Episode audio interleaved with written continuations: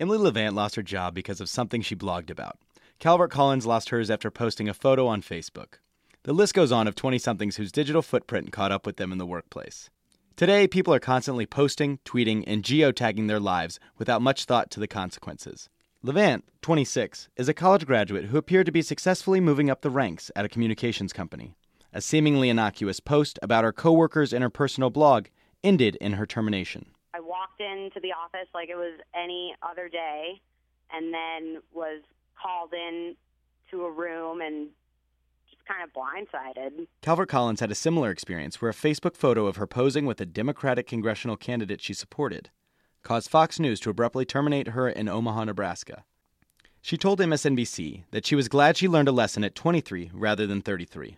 As social media continues to blur the line between private and public, it is spawning a new industry that seeks to protect the privacy of individuals. One such company is Reputation.com, founded by Michael Fertik in 2007 to help control people's digital footprint. Problem is that people are being mined for their data all the time. Data is the new oil. An individual's search history, as well as posts, tweets, applications, texts, and emails, combine to create a comprehensive database of information, which can then be used against the user. Here's Fertik.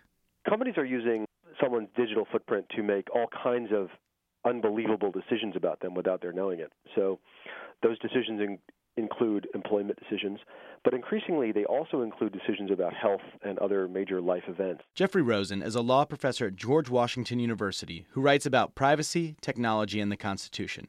Here's what he thinks the future holds. As people experience on a daily basis the indignity of not being able to escape your past as people are increasingly fired or not hired uh, for jobs because of their digital profile, there'll be more of a market for these technologies of expiration.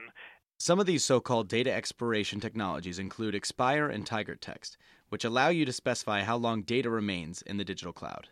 While this technology seems promising, it might not have saved Collins and Levant's jobs.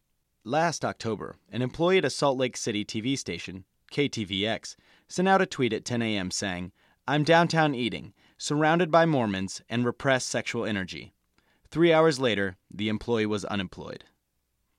KTVX Vice President and General Manager Matt Jaquint wouldn't talk about the specifics, but he does advise current and prospective employees to be hypervigilant about managing their digital footprint. I would tell them to be very cognizant of what they put out there because we live in a world where everybody can see everything nowadays.